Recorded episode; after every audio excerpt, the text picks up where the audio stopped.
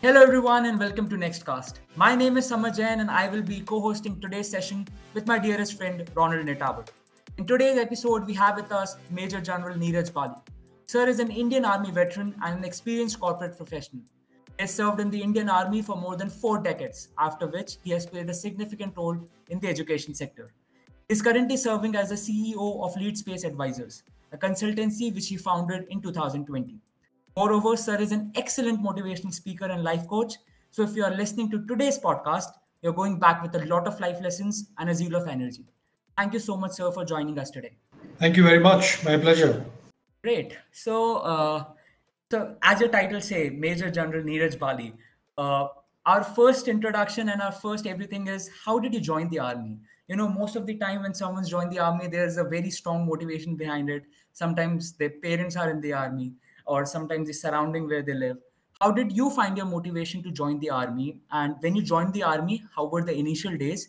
And how did you you know promote yourself to the extreme level of being a major general well samarth uh, life uh, it turns out is never linear you may set out on a journey in one direction and then find yourself branching out into something completely different i was uh, a medical student in the school with all the ambitions to become a doctor but i was also in the ncc and one of the days my NCC teacher pointed out to me that I might do very well if I joined the NDA.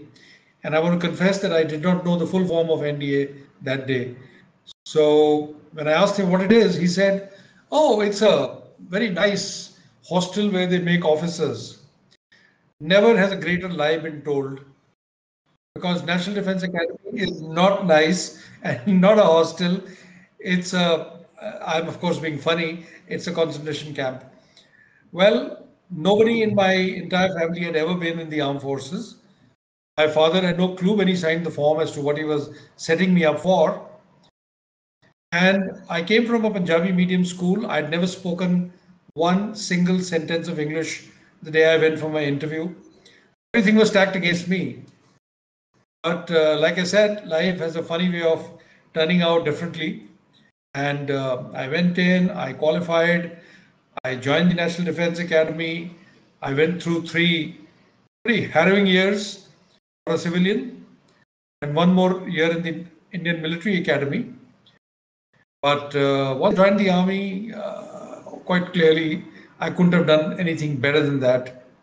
And that journey, which started in the January of 1975, finally ended in April of 2016 if you do that math, it's 41 years uh, and four months. So, a very exciting journey, a wonderful, wonderful thing to do. It's a cliche when people say, Oh, in my next life, I'm, I'm again going to be the same. But for me, it's not a cliche, it's a fact. Uh, it could not have been better. So, that was my beginning in the army.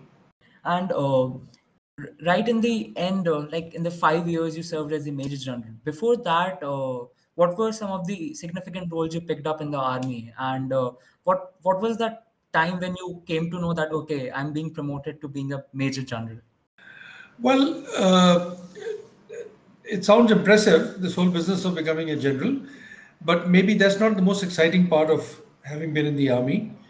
The excitement started right from day one when as a second lieutenant i joined the northeasternmost district of india now we call it Arunachal Pradesh. Those days we called it NEFA. And uh, I had to go out on a patrol through thick jungles with my with 10 Jawans. Now, as a 20 year old, you still think you're a kid. But the army teaches you very quickly that you're not a child. I had 10 people responsible. I was responsible for 10 people. We went on a into jungles and into mountains where nobody had gone earlier. And as a result, for four days, we were completely lost to the rest of the world. And when we came out on the other side, I had 200 leech marks on my body. Leech is a little thing which sticks to you and sucks your blood, and you really can't peel it off. And uh, I had 200 of these marks when I ended up on the other side. So, very quickly, life teaches you that you may think you're a child in your own mind. And I dare say some of you may think like that even today. But the world doesn't think so. The world looks at you as an adult so excitement really started from there, and then I kept getting promoted. as a captain and a major and a lieutenant colonel and as a colonel. The second bit that I can really highlight is the time when I commanded an anti-terrorist battalion in J&K for three years. That battalion did extremely well in terms of number of militants killed, uh, the lack of our own casualties, how we were still popular with the local population. So those uh, three years plus were again the highlight of my life. Uh, you know, there is a misnomer that people in the army are not scared. The fact of the matter is that everybody's scared. Everyone's scared. It's a question of how you manage that fear and how you continue to be brave in difficult circumstances. So when I was going to Kashmir, I was asking myself the questions Do you have it in you? You're going to be commanding a thousand people in battle. Now is the time we'll find out whether the boy who started out as a DAV school, Sector 8 Chandigarh student, has it in him to command a thousand people in battle. It's an exci- very exciting exploration of yourself. You come to know who you are. You know, there are a lot of things about, say, you and Ronald and Urja and others who are on the podcast today, you will never discover unless you are thrown into the deep end. It's only when you face the danger you realize what you have in you. Uh, otherwise, everybody looks good on a day like this. That was that, and then of course I went on to serve in Africa. I'll probably talk about it later. Uh, the other wonderful thing that happened in the army is when I joined, I was I just qualified in class 11 that was my qualification. And something that most of the world doesn't know the army gives you fabulous opportunities to study. In fact, they make you study, which is a lot of disappointment for some people who join army to avoid studies. So I became a graduate. I became an MSc. I became an MPhil. I was sent for a study program to US. And I've done a bunch of other courses from a bunch of places that I I can talk about it all day. So that was the other experience. The third part was I taught in the infantry school, in the Army War College, in the Defense Services Staff College. And that is again a very unique experience to be able to pass on your experience to others. So, really speaking, you know, if you were to tell me to put my hand on one thing in the army, which I did, which was great, I wouldn't be able to. Uh, it's a bouquet of things it's a whole uh, rainbow of colors with so many things in it that I can't even, even count. Uh, becoming a major general, well, that's uh, good too. Feels nice uh, to be responsible for a very large area. But uh, there are many, many times in life within the army which are arguably more exciting than that. Uh, so that was amazing to hear all the stories that you just said. The next question revolves around the intersection of politics and international relations. So, so, since you have been an advisor to the government of Lesotho, uh, how did you assess the government and how did you manage it? Uh, could you share what work you did and what lessons you drew out along with being in the Indian Army? Right. So, I led a small team into that country. Lesotho is a tiny country in the middle of South Africa. So, it's a country surrounded by a country. And uh, it has no no borders with the sea. Uh, there is an interesting history to why we were there. Back in early 2000, the government of Lesotho felt that every now and then the army would do a coup and overthrow the, you know, the elected government. So then someone appears to have advised them that look, wherever there is Indian army in Africa, the coup never happens. So starting with 2001, they requested for a team of Indian Army officers and men, a very small team, uh, barely 14, 15 people. And the head of the team used to be a brigadier who had two jobs to advise the Prime Minister of Lesotho on matters of security, and secondly, to head the Indian Army training team to train the Lesotho Defense Forces. I was the fourth such brigadier posted there. Uh, I had three successors. And we had a fantastic time because it's a country of wonderful human beings, very open to learning. Uh, and what I discovered is now there has been no coup since the time Indian Army went there. So that was a great change. And why did it happen? There is a great lesson for all of you in that. The lesson is not that the Indian Army was commanding their troops. No, we were just 14 of us. In fact, at one time, we were only six people there. But we taught the Lesotho Defense Forces the same discipline, training, and culture as exists in the Indian Army. If you go to the Lesotho Defense Force, they have the exact same drills as we have because we've taught them. And when you teach people this kind of thing, when you teach them a culture, automatically their mindset changes. They start behaving themselves in a different way. Uh, I have a funny anecdote. You know, after I came back from Lesotho, many years later, I was a major general and I was visiting National Defense Academy. And uh, the commandant told me that there is a cadet from Lesotho. So I said, Why didn't you call him? And don't tell him who I am. I just want to meet him. So this young boy from Lesotho walked in, saluted, and I immediately broke into his language, which I knew. So I said, Dumala Indare, Opela Juang, means how are you, my dear sir? He was taken aback for a minute. And then you know what he said to me? He said, Jain Saab. So this is how steep people become in each other's culture and way of. So it was a fantastic time. Uh, great learning for me that even a poor country with almost 25% HIV AIDS incidence in that nation, you can still be a very happy people. It's amazing when you go there to see that everybody seems to be laughing and joking and being decent. People allow each other right away on the on the roadside. We have a lot to learn from such people. You know, uh, I will end this by telling you a little anecdote that you might probably be aware of. So I would drive my car many times from Lesotho to Johannesburg in South Africa. It is about, I think, about 800 kilometers. And uh, you're zipping along at 120 kilometers an hour. Every single vehicle that you pass, or if a vehicle passes you, it blinks its rear lights to say thank you. And you're supposed to blink your headlight to say you're welcome.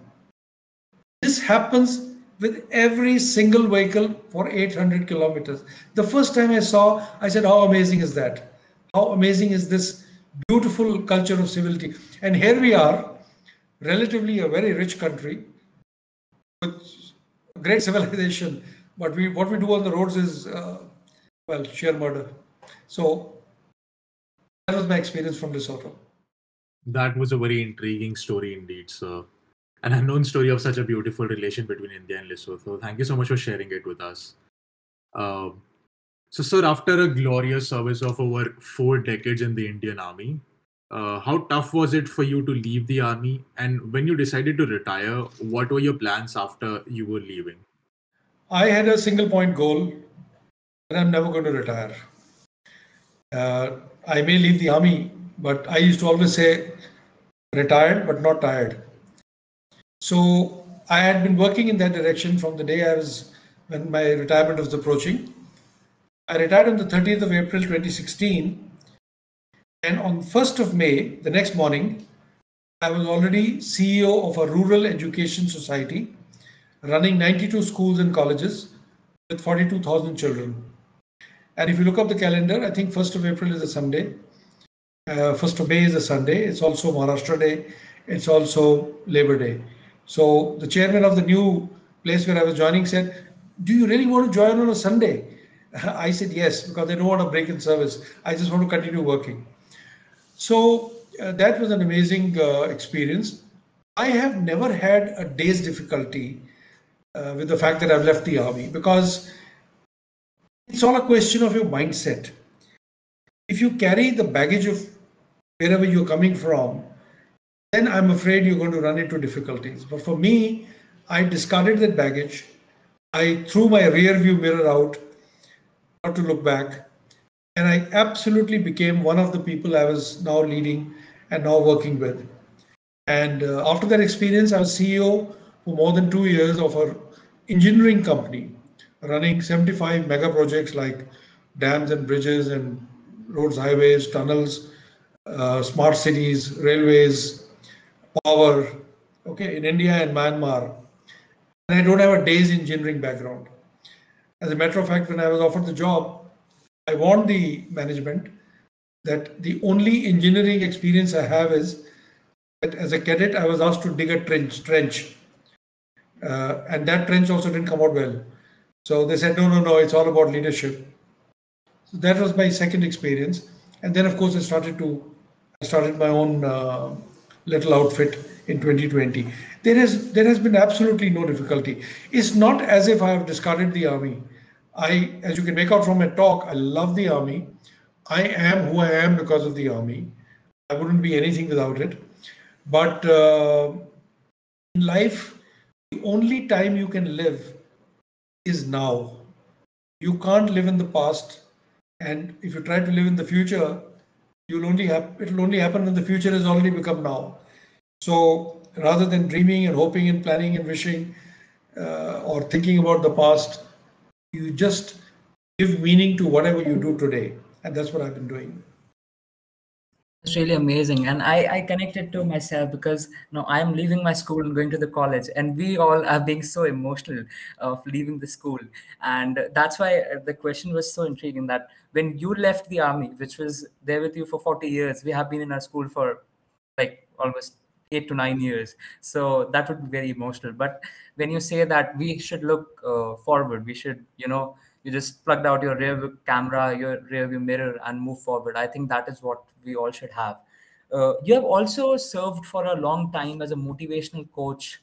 So, what are some of the uh, eminent people you have worked with? I know you have worked with many uh, companies, you have worked with many CEOs. Cyrus Mistry is one of them. Uh, what What are some of the anecdotes you want to share when you worked with these people, and what are some lessons you learned from these great industrialists or leaders? Uh, look, let me clarify. I haven't worked with Mr. Cyrus Mistry. Cyrus Mistry was present. Uh, we spoke on the same platform. So that's why there's a picture of him and me. I had addressed the Tata's, uh, Tata Sons CXO Summit, and he was also one of the speakers. So I spoke there, so I know him. I've had the good of good fortune of uh, working with a lot of people, some prominent, some uh, absolutely like you and me, uh, which is more interesting actually, because uh, so what are my lessons from these things? My first lesson, which will also be a recommendation, is this. A lot of people believe that life is not should not be difficult. They feel somehow their life should become better and easier. Now, this thought itself is half the problem. Life is always going to be difficult. There is always going to be challenge. There is no such thing as curing life. I mean, you can look at billions of people who have said, I will change my life from the 1st of January. I will become a different person from 1st of March. This Monday onwards, I'm going to get hold of my diet and I'll start exercising. 10 o'clock tomorrow morning onwards, I will read a new book. It doesn't work like that. So life is a continuous challenge. What you should remember is life cannot be cured, it can be managed. You've got to manage it. This is a battle you've got to fight every day. And that's the good news. You don't have to say, oh, I've, I've sorted out everything. Now everything is going to be good. It's not going to be. So a lot of people believe and they moan and they cry and they crib and say, Mere saath kyun ho raha hai aisa? Well, I have news for you. Your problems are not unique. Everybody has problems. And a lot of happy looking people have serious, serious problems you really talk to them. Your problems are not unique. You're not alone. You can always reach out and speak and talk and find solution to your difficulties and your challenges. What is the key then? What is the key if you have to solve your life's problems? The key is this. I would say that there are two types of mindsets when it comes to challenges. First mindset is all my problems are because of others. My parents, my girlfriend, my friends, the weather, everything seems to be a problem. Those people are in the deepest of troubles. Because imagine if the solution of your problems lies with the world, then unless the whole world changes, you have no hope in hell. The second type, which is the winning type, says I muffed up. I screwed up. I should have done better. I should have studied harder. I should I shouldn't have slept that day. I shouldn't have overslept. I damn sat and watched YouTube for five hours in a row. What's wrong with me? Or I should have let go at first beer. Okay. Those people blame themselves. They take responsibility. Taking responsibility and accountability is the key to the first step of wisdom and first step to changing your life. Because unless you own it, how the hell are you going to change it? Who's the driver? Who's who's the hero of your story? Who's writing the story of your life? Somebody's writing that script. And the good news is you can be the writer and the director and the actor and all of that. But if you let your parents or your teachers or your, I mean, if you keep blaming the rest of the world, then it's like right, letting Karan Johar write the story of your life. It's not going to come out well, I assure you. Or I should have said, uh, Night Shyamalan writing a horror story, which might turn out to be your life. So that would turn out well. That, that's that's truly amazing. You know, these two mindsets. That one's that your problems are because of someone else, and taking the accountability.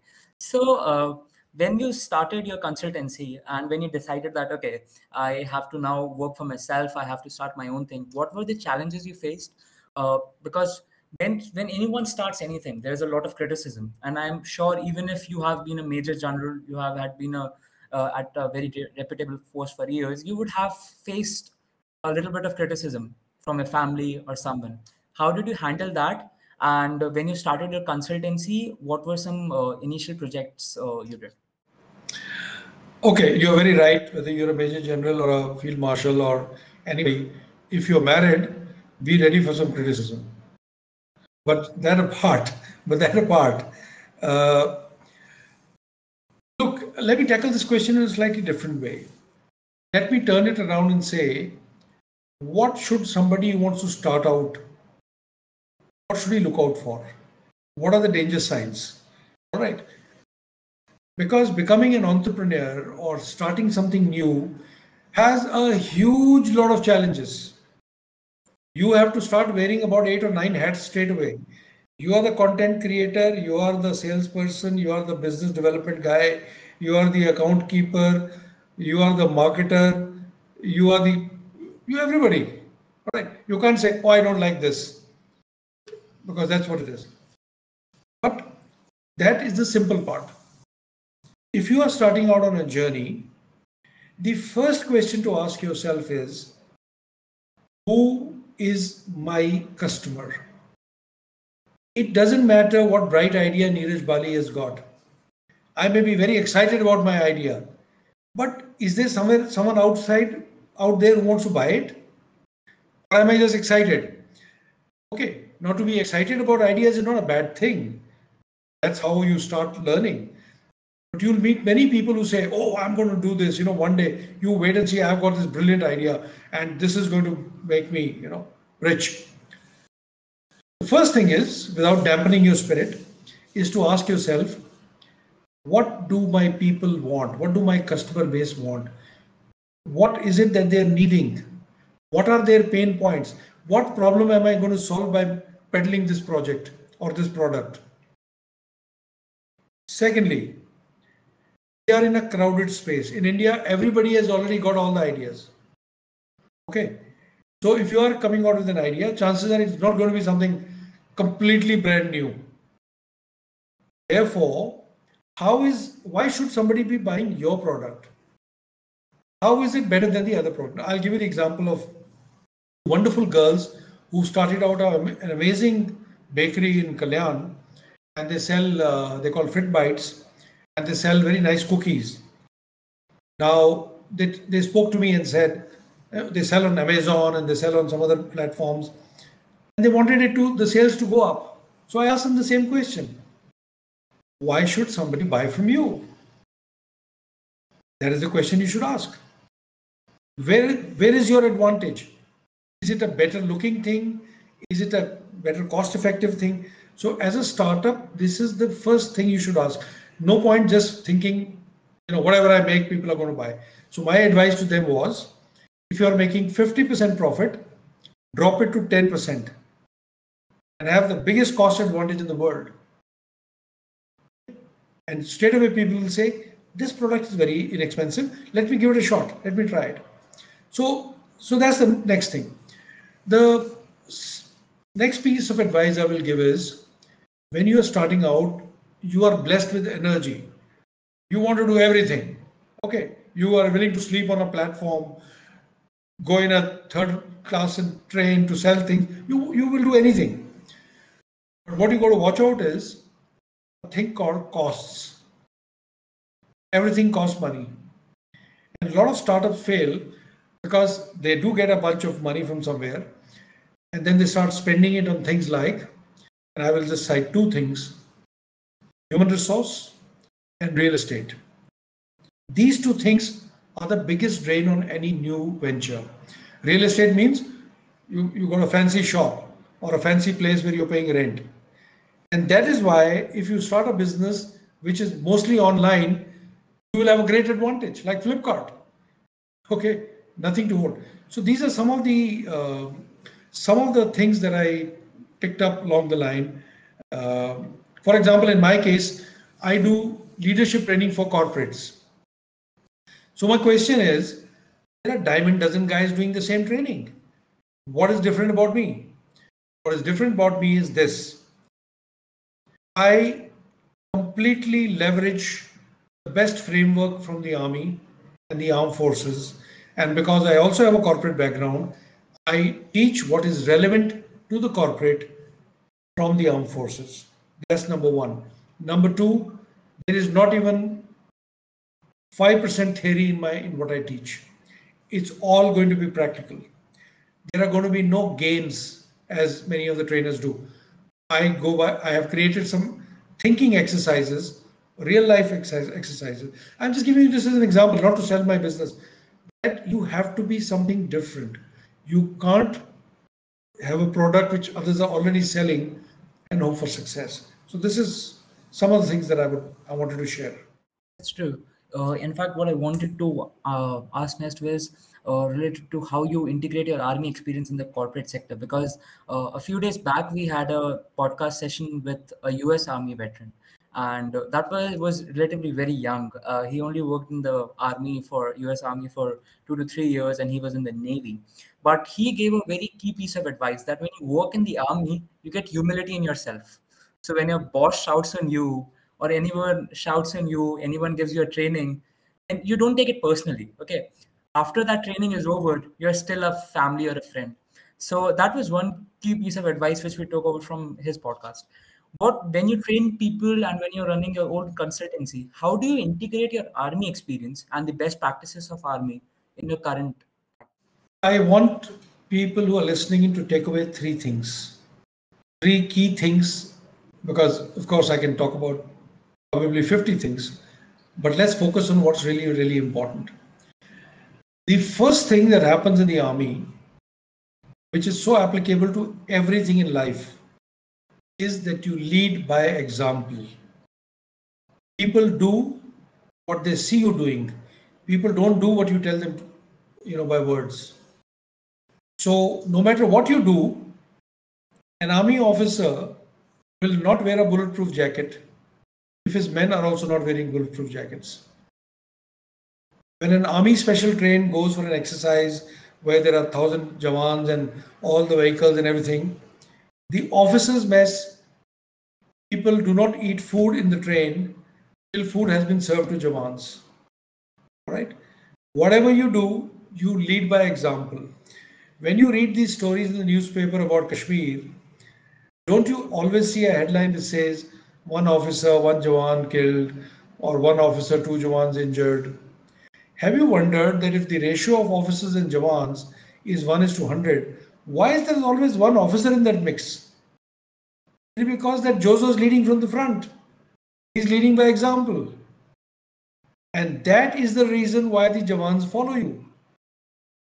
That is why they are willing to follow you on the slopes of Kargil and die right? It doesn't happen because you give a speech, you talk well, right?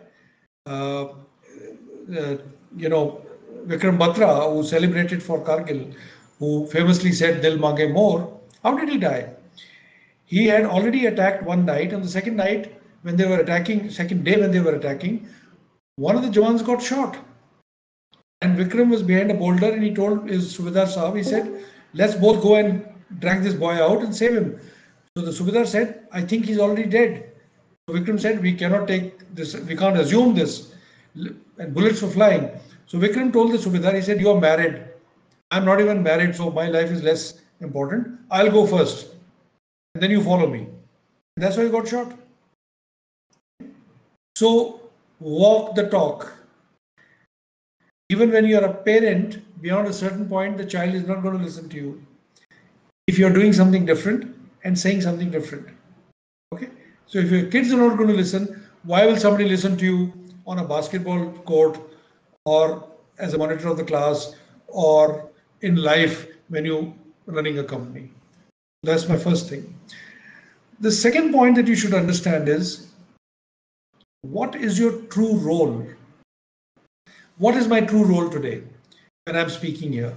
I can say my true role is to speak or answer someone's questions.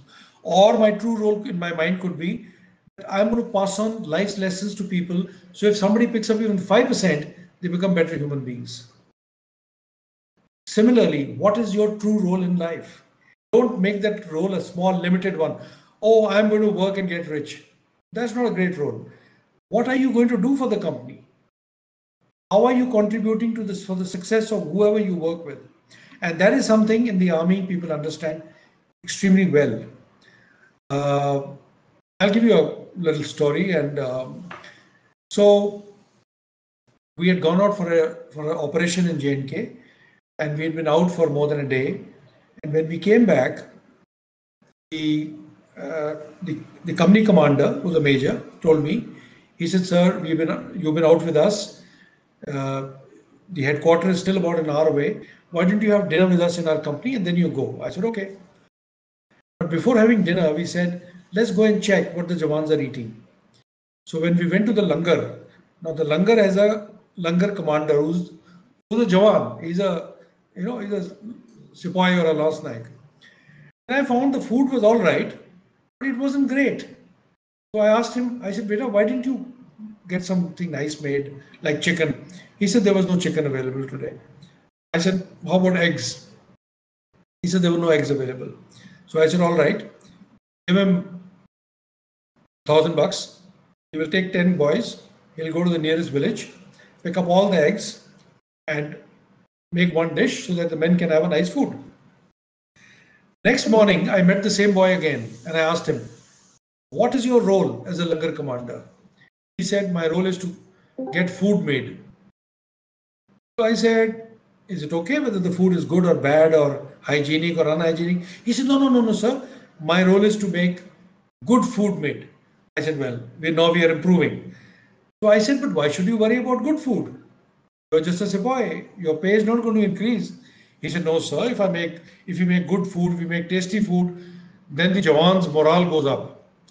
I said, but why the hell are you worried about Jawan's morale? That's not going to give you a bonus. He said, no, sir. He looked surprised. He said, no, sir. If you make good food and Jawan's morale goes up, they'll go out and they'll kill terrorists. I said, that is your true role. As a Langar commander, your role is to assist everybody in killing terrorists. Your role is not making chapatis. When you think about life like this, suddenly you realize that you're you're supposed to do big things. All right, you're not here to do small things, and uh, so these are a couple of things that I think are uh, uh, important, which work out in all areas of life. There are many more things, but I think we'll take away these two lessons uh, for the time being. Uh, thank you so much, sir. Those were some golden words of advice. Uh, and as you said about uh, looking at some of the life situations from different perceptions, and if you do so, you will, uh, at the end of the day, end at a great place. So, thank you so much for sharing that, those stories with us. Uh, so, since I myself am a student of theoretical astrophysics and I'm passionate about politics and philosophy, I read about a lot of hypothetical scenarios. Uh, and the one question that I wonder a lot about is a world where there would be no countries, continents, uh, and as such boundaries, and consequently no defense groups. So, as you, since you're an army veteran or with the experience of over uh, four decades, did this thought ever cross your mind? And uh, if yes, could you walk us through through it? Well, uh, a world where there are no countries, no boundaries, no borders, uh, surely would appear as a wonderful and idealistic thought. Uh, one does hear about it every now and then, but of course, this thought, if I was to say that I've given it some deep thought, that would be incorrect. Having said that, if the central goal of all of this is to have less wars, less fights, let me tell you something. The people who are most interested in peace are soldiers. All right, because our lives literally depend on it. We are the last guys who want there to be a war. The rest of the world creates situations where you are pushed into it. Uh, noble and wonderful as that idea is, Ronald, I suspect that we are nowhere near close to that. On the contrary, over the last few years, we have become even more narrow minded. More walls have come up Uh, globalization is teetering in the world because suddenly the Western world has decided, has, has discovered that they are the ones who created globalization, but it is the smaller countries and countries who play by different rules who are actually benefiting. The China, the China, the India, the Vietnam, the Bangladesh, Cambodia, those are the countries which are actually beating the stuffings out of US by, by a separate set of rules. So suddenly everybody's walls are going up.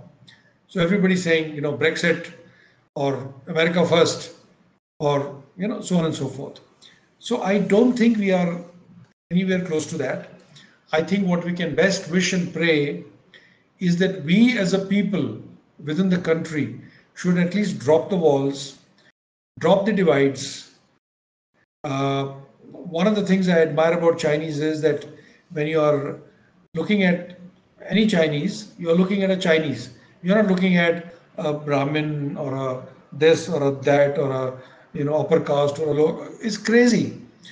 I don't know whether you've read in the newspaper today that wonderful girl who scored goals for us in uh, in Olympics. People burst crackers near her house when they lost because they said, "How could a girl who's not upper caste could be part of Indian team?"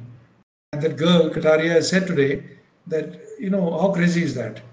We should be one people instead of uh, you know fighting about these things. So we are just weakening ourselves doing this. So i know this is not the direct answer to your question but all i'm saying is let's make a start here. And, uh, and uh, in this regard let's learn from the army. I mean how wonderful it is that people from all over the country live absolutely wonderfully well. Do you know that in the army, after 1984 or so, there have been no temples or churches? Everything is called Sarv Dharam Sthal. You have a temple and a church and a mosque and a gurdwara in the same building. All right? If you are an infantry officer, you follow the rituals of the religion of your troops. If you're a Malayali officer in a Sikh regiment, during all functions, you wear pagdi and you go to the Gurdwara Sahib. You're a Muslim officer in a Hindu battalion, you would probably will attend temple. And nobody minds these things, nobody talks about this. It just happens.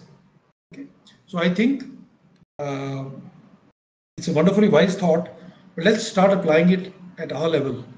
And then maybe someday, you know, like ripples in this pond, grow outwards and maybe it'll happen in the other countries too. Thank you so much, sir. And as you said about the thing that uh, the one the one group of people who want the war the least are the soldiers. I remember a quote by an anonymous author who said that uh, the first casualty of war is innocence, and that that that's so true. So, uh, sir, uh, I have a next question, which is apart, which is uh, different from the uh, from your army experience. So, uh, and it's about the impending posterity of India. So, uh, as India right now is at the door of this novel startup culture with hundreds of startups being launched every week and month. Uh, and since you have had the experience of working with so many startups and small to medium sized businesses, what would be your piece of advice to an entrepreneur just starting out uh, and be it specifically an Indian? Well, I, I did. I actually did cover that, and I did mention that in uh, when I spoke at length about uh, finding out who your audience is, who your customer is, of controlling your costs, uh, and so on. Maybe I can add a couple of things more to that. But before I say that, I must say that you and I are living in wonderful time in our history, and I will just tell you why I say so. My generation has been greatly blessed because a when I started out as a child, we were importing food in India. Okay, we had a program called PL 480. We used to improve, uh, import food grains. We were in awe of the white man. We were in awe of all Western culture. Right? We were not confident. But today, at the space where we are, it's India is a hugely confident country.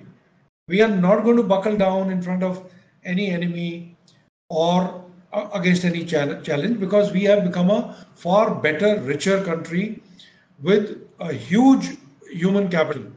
The second part is all my life when I grew up, there was this uh, doing anything was great inconvenience. But after internet came in, and particularly in the last five or seven years, when India has turned digital, I mean, you guys are too young to realize what a difference it is in our lives that you are able to do just about anything sitting in your own house using a mobile app. Everybody is able to connect with everyone else and do things very easily. Right? Uh, two months ago, I lost my dad, and uh, I was thinking about it and saying, if that had happened 15, 20 years ago, I would have been just running from one office to the other obtaining certificates. It didn't happen like that this time everything was done smoothly. It was all digital. So, you know, we have come to a very great place as a country. And of course, we have miles to go. There is no doubt about that. Coming back to the advice, I would give, I will say two or three things in addition to what I said. So, what did I say earlier? I said, first thing is find out what do people want before you decide what you want to sell and why should they buy it from you what advantage do you have and the second thing I, I, I said is watch out for your costs human resource as well as your real estate. The third thing is if you are entering a space where there are established players, right? For example, if you're going to make cookies, now if you follow the same pricing pattern, packaging, and distribution as say glucose biscuits, you're going to lose. When you fight a stronger force as a startup, you must devise your own paradigm, your own methodology, your own way of selling. Because if you follow the tactics of the stronger guy, he's going to beat you. You you won't last. Okay. So this is true for every walk of life. Have you seen how hard it is to beat uh, to completely eliminate terrorism? You know why? Because they're following different rules. They're not dressing up like the army. You can't see them in a camp. They don't have a vehicle. They're sitting among the civilians it's so hard to even to find out where they are. The tactics are different. So the startup tactics have got to be different. Do not just copy somebody else. The fourth point that I'm going to say is probably something that you guys may find a little odd. I think a startup must not overly rely on social media. There is this great obsession today that if you can somehow put out something on Instagram, a couple of reels, you know, a fancy little YouTube video, maybe a Facebook page. But everybody's doing that. Everybody's doing that already. Everyone is, we are flush with all that. So do have a place on social media. Maybe open a Instagram, Twitter, whatever account. But don't rely on that as your primary way of uh, reaching out because it may or may not work. All right. Unless you have something very unique to present and unique to, uh, to offer. Uh, this is not to say that I'm running on social media. I wasted more time on social media than all you guys put together, so I know uh, what value it has. The last thing I would say is focus on the culture of your startup. You are starting out with two guys, you really require very little culture. Everybody's going to work hard. But as you grow, start working on the culture. Culture is like having good habits, right? make sure people follow a certain set of rules, which as you grow and become bigger, you are going to need processes. Otherwise, you'll not be able to control your business. You can't do ad hocism. So work on your culture as a startup. And uh, this is something I work with many companies, so I know it's an extremely, extremely important part. Incidentally, I'm also writing a book on organizational culture uh, with Pan Macmillan. So this is my uh, my advice for a startup. Yeah. Thank you so much, sir. That was very insightful. Uh, and as you said, you're writing a book. I'm pretty sure you have read a lot of books uh, while your time at Army, after your time at Army, and uh, uh, everyone, every leader reads a lot of books. Play for our audience. What will be your top three or five picks, uh, which can change a man's life or which can, you know, give him a good lesson? Extremely hard question, but I will answer it. The first book I ever read, the first English book I ever read outside of the school was on 13th of July 1972 when I was 14 years of age. It was called An Ace Up My Sleeve by James Hadley Chase. And after that, I was voracious reader. I would just read anywhere and even spend my pocket money to borrow books. Now, so when I went for my interview for the army, as I said to you, I had never spoken in English. And uh, but inside my head, I knew a lot of good English. It was just a shyness because I never had that company to speak. And that is how I started succeeding from there. In fact, the interviewing officer was very surprised. He said, You don't speak English in school, your parents don't speak English. How are you speaking this English? So I said, Today's the first day. He said, I can make that out because you're speaking perfectly grammatically correct English. How did you do this? So I said, I read some books. He said, How many books? I said, 74. And he looked surprised and he says, In two years, how do you know they're 74? I said, Because I keep a diary. He said, What two books have you brought here? I gave him the names. And that was the beginning of my getting selected. Nothing in my life has made a better difference than reading books. Okay? Nothing trumps it. Not internet, not watching television. When you're watching television, you're a passive learner. Something is coming at you. You you might even look away and still it's fine. But to make sense of a book, you have to be totally engaged. Books expand your mind. You start learning and understanding more and more. Okay? You may not remember every book you've read, but somewhere it has changed you. Now, my advice on books. Uh, this is a question that has to- completely taken me by surprise, but I will answer it. The book I would recommend the most is called The Road Less Traveled by uh, Robert M. The Road Less Traveled is a book about discipline, love, and spirituality. Okay? It's a remarkable book, simply written, simple to understand, and has the power to change your life. The next book I would recommend is A New Earth by Eckhart Tolle. Now, this book is hard to read. It's about understanding yourself, understanding your ego. Okay, maybe Ronald is interested in philosophy, so you might find it interesting to read. It's again a book that can completely change your life. If you want to start out at really basic level, then pick up Dale Carnegie. Now, how to win friends and influence people, how to stop worrying and start living, stuff like that. Sounds simple. It's remarkable lessons. And once you learn those lessons, you are always going to benefit. When I read Dale Carnegie back in, I think in 1975 probably, so after that I just put it away. But I still remember some lessons like the most important word to a man is his name or a woman is his name. So if you remember people's names, it makes a great impression. Okay. When you want to change somebody, when you point out, want to point out somebody's faults, start by pointing out your own. Stuff like that. Okay. So it'd be a great, uh, great thing to read. Um, there are several other books. There is a writer by the name of Dr. Phil, Phil McGraw. He has written books like Life Strategies, which is again a great book to read because he's a he's a straight shooter. He tells you like it is. Uh,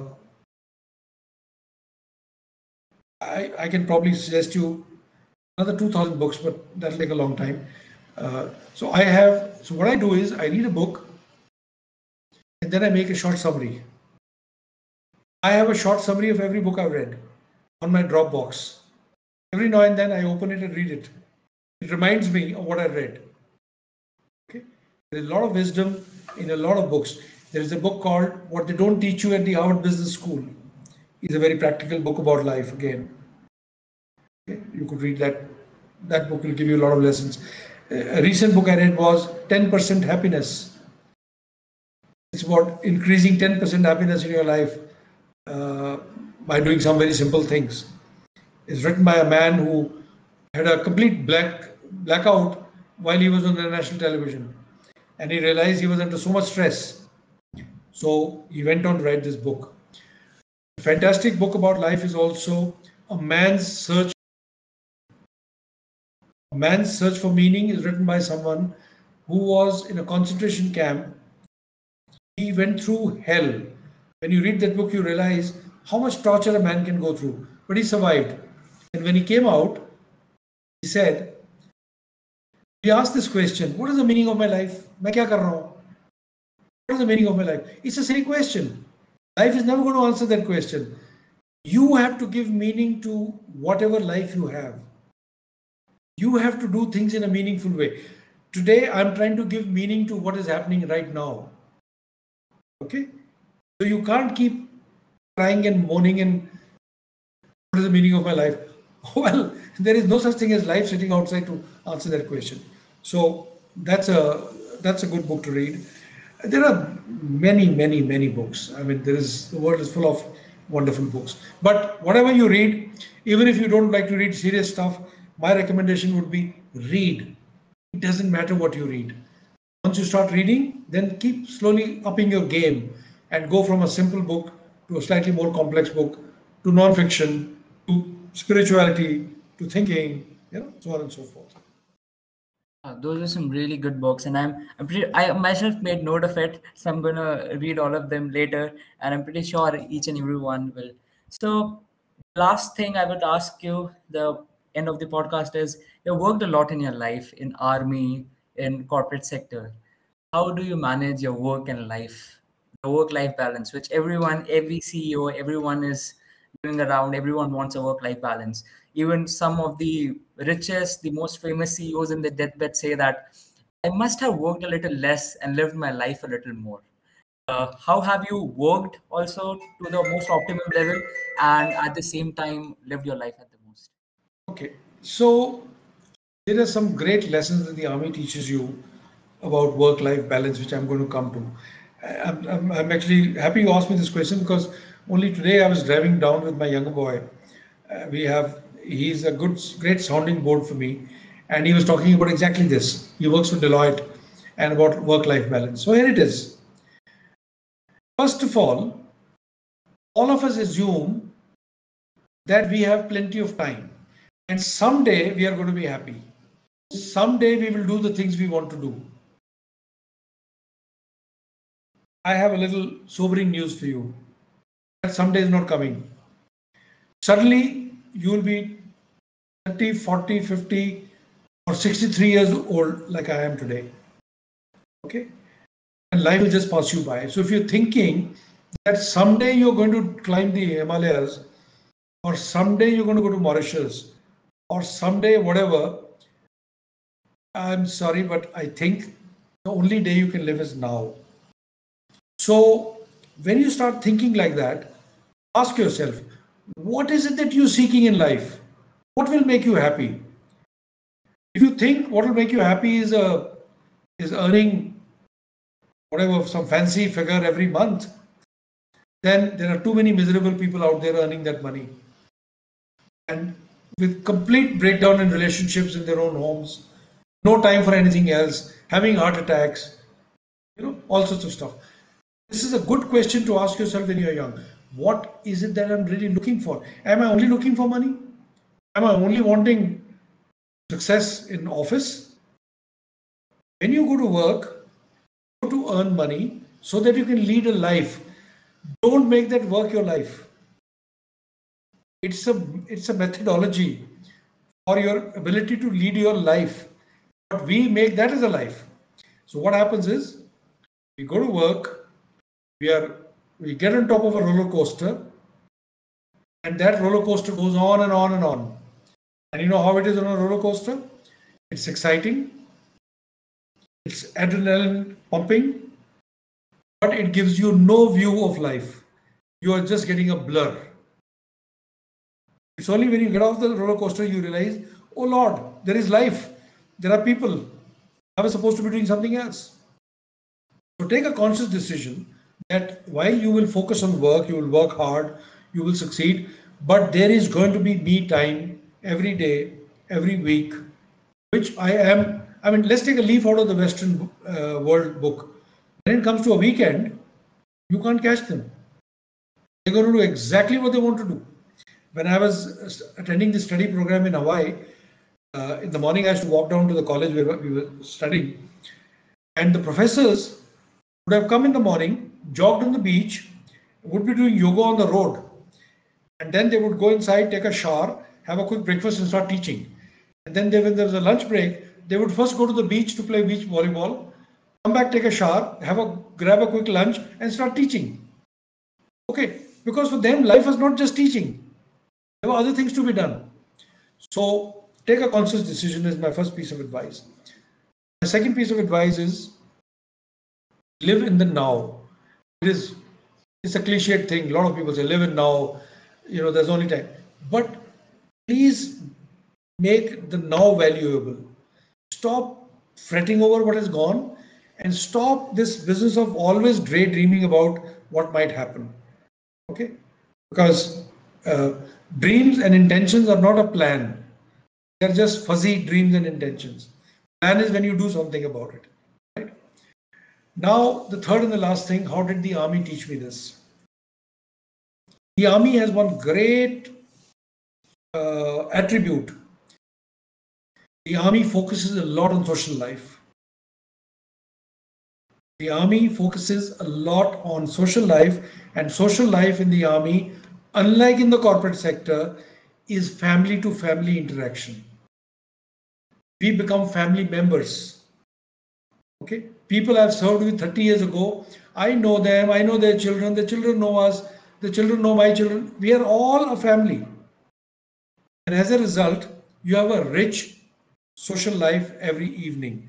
I suspect some of the people sitting here or listening later are going to be Fauji kids and they will be able to identify with this or what I'm saying. I mean, I'm seeing Urja smiling uh, quite widely, so probably I don't know whether she's an army kid, but that's what it is. You have to have a great social life. Come evening, you must do other things. Come Sunday, you must do other things. And build a network of friends. Build a network of friends. They enrich your life. Your family, of course, is there, but build a network of friends. So in the army, you build. Now, in 2018, December, I dramatically fell ill with a disease that kills 95% people. It's called septicemia, the poisoning of the blood. Nobody knew how I fell ill, and within four days, I was on the verge of dying. So when I was taken to the hospital, they said he's got probably a couple of hours to live. And then for 28 days, I was on life support, on dialysis, and I continued staying in hospital for a long time with six tubes running out of my body. They had to cut open my heart to remove stuff. I went through a lot. During this period, while I was not conscious, my wife told me that almost 35 to 40 people came to visit from outside the town. People flew from Leh, people flew with their families from Hyderabad, and just came and told my wife, tell him once he comes back, tell him we came. Okay? And we are praying. Now, this is what is known as a social life. This is called social fabric. It didn't happen because I was a great guy. It happened because this is what the army does. So, develop authentic friendships, develop a great social life, work hard, then definitely, definitely play hard. That is my advice. Thank you so much, sir. The whole podcast has been very rejuvenating, and I'm so thankful you made time for us. I hope you had a great time here at Nextcast. I had a wonderful time. Thank you very much. Good to see fresh, young, aspiring, uh, smiling faces. I just want to tell you one thing that when I was your age and uh, somebody like me came to speak, uh, two things would happen. One is I would wonder how long will this guy speak? And uh, so, so usually I just waited for the person to finish the talk. But the second thing that happened is the speaker would sometimes say, You guys are young and you can literally achieve anything in life. Let me tell you, looking back at my life and other people's life, they were right. At the age where you guys are, you literally can achieve anything. Okay? You just have to play this right. You can achieve anything. And that's how it goes. So believe in that dictum as we go. Okay. So thank you very much for inviting me. All the very best. Have a wonderful rest of the day. And uh, God bless you. Thank you for tuning in today. See you in the next episode. Until then, stay motivated, believe in yourself, and keep listening to Nextcast.